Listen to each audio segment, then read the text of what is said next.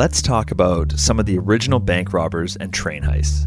Looks like another bank robbery, boys. You may know Jesse James, but I doubt you know the gentleman thief from Canada who mounted and robbed trains as they twisted and turned along the Canadian west coast.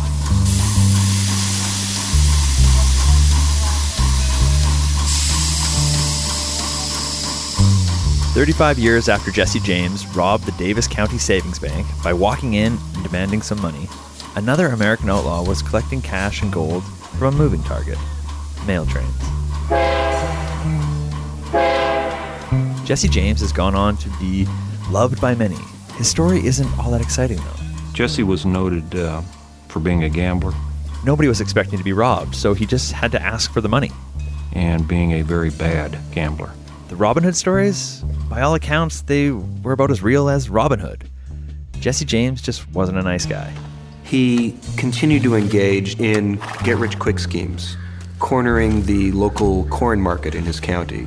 Compare that to Bill Miner, gentleman thief, who coined the phrase, Put your hands up!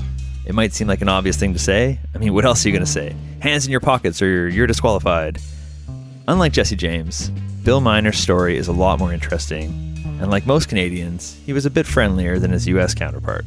One of the more successful Canadian movies was called The Grey Fox, a charming combination of gangster and Western conventions, whose hero was an engaging rascal named Bill Miner. The thing of it is, Bill Miner was a real person.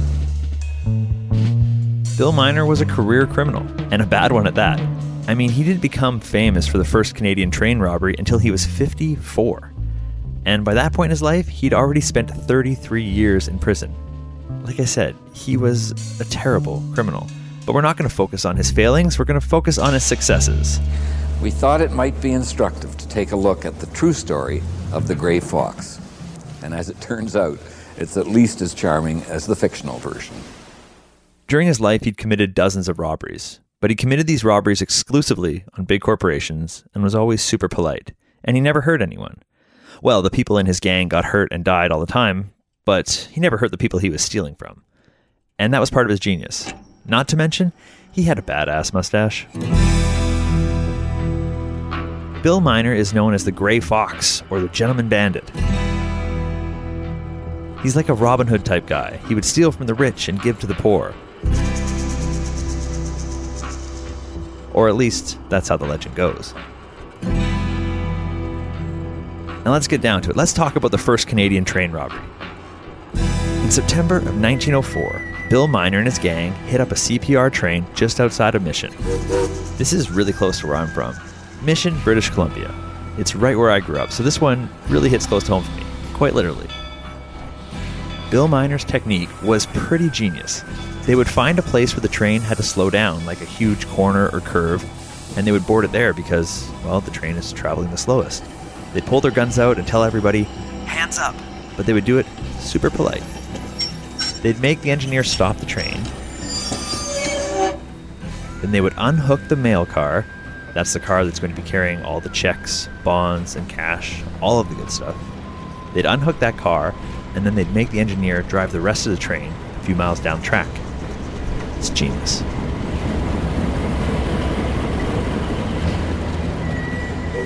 So, what did they get away with? Well, $6,000 in gold dust, $900 in currency, and $50,000 in US bonds. What does $57,000 in 1904 equal today? Well, that's basically like getting a score of $1.6 million. Now that's a payday. And they got away with it. Canada was pretty ill prepared to stop train robbers, I guess, and maybe too polite. The bonds were highly traceable, so old Bill Miner hid them and planned to cash them in later when the heat was off.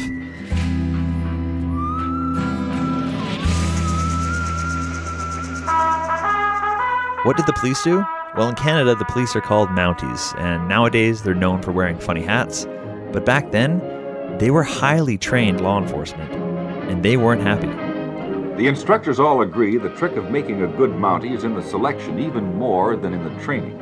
While there is no rule to this effect, you will seldom find the son of a wealthy man in the scarlet uniform. The self seeker finds little encouragement here, but still the personal pride and the high esteem of the Mounties Protectorate are rare values indeed, despite the fact the outer service of the materialistic world would seem to say otherwise. They offered reward for Bill Miner for $11,500. So this made Bill Miner and his gang decide they had to lay low for a while and just live off their latest score. He wasn't even being that cunning about it. He was hiding in plain sight. He was living as a guy named George Edwards up in Kamloops, which is only like two and a half hours away from where they did the robbery. And by all accounts, George Edwards was a super nice guy. No one suspected him. Isn't that always the way? A couple years goes by, and in 1906, they figure, let's do it again. And that's exactly what they did. May 8th of 1906, they decide to rob another train. Only this time, maybe they're a little lazier. I don't know. But they decided to rob a train that was only 14 kilometers outside of Kamloops. I guess Bill didn't want to have a big commute to work. I mean, we can all relate to that, I think. Except this time they only got $15 and some liver pills. And they ended up in jail. What went wrong? Let me tell you. They used their patented technique of waiting until the train slows down on a curve and then boarding it, being super polite to everybody, and getting the engineer to stop, unhook the mail car, and then drive the rest of the train a few miles down the track. But they messed up. They unhooked the wrong car. The car that they unhooked and robbed was the International Mail car, and it only had $15 and some liver pills in it. I guess back then there was not a lot of high valued pieces being sent in international mail. It was basically worthless. If I were to translate what $15 in liver pills equals in today's money, it would probably still be the same as $15 in liver pills. It wasn't the score they wanted.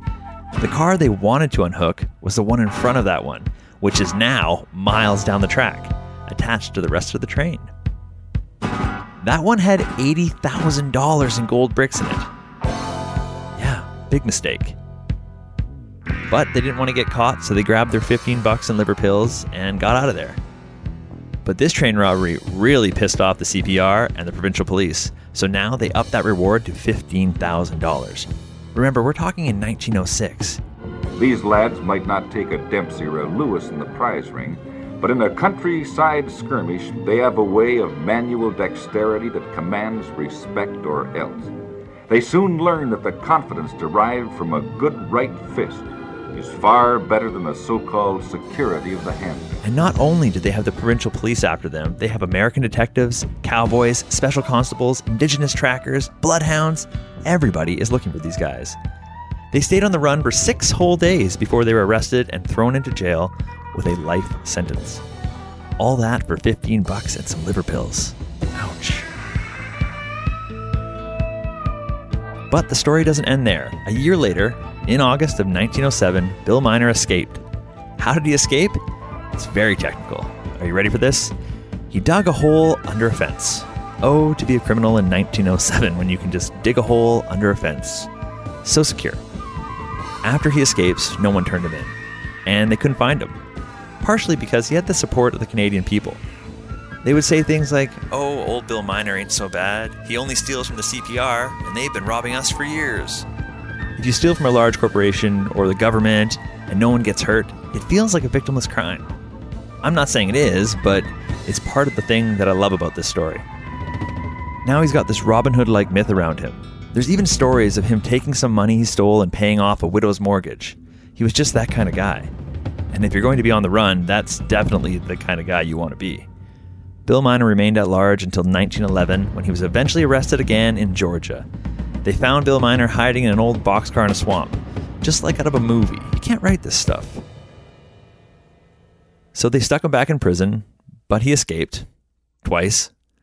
Each of these escapes were very short lived, and he eventually did die in prison. He's remembered today for a number of reasons. One is the longevity of his career, almost 50 years as an outlaw. He had a personality uh, of a man who just refused to give up. He was able to adapt very quickly to new environments, new geographical areas, new societies, new technology. And he was a charming man. He was funny, he was bright, he was educated, and he was somebody who reveled in his reputation. At the time of his death, he had a national reputation as a criminal. That's the story of Bill Miner, the first Canadian train robbery. Also, he committed the last Canadian train robbery. So he really bookended that nicely, I think. I wish there were more movies about Bill Miner. This guy is a legend.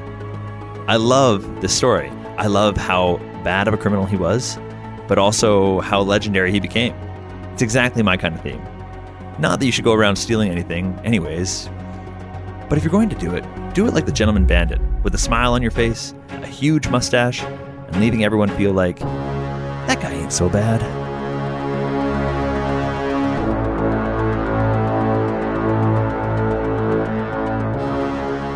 Liver pills may have been the downfall of Billy Miner, if you have a supplement brand from liver pills to CBD gummies, ShipBob, who is making this series possible, specializes in safe, secure warehousing and fulfillment for supplement brands like DropFX and TB12. If you want to learn more about ShipBob and their fulfillment for your DTC brand, click the link in the episode description. Original Heist is hosted by me, Wes Barker, mixed and sound designed by Amal Delich, and written by Lucas Walker.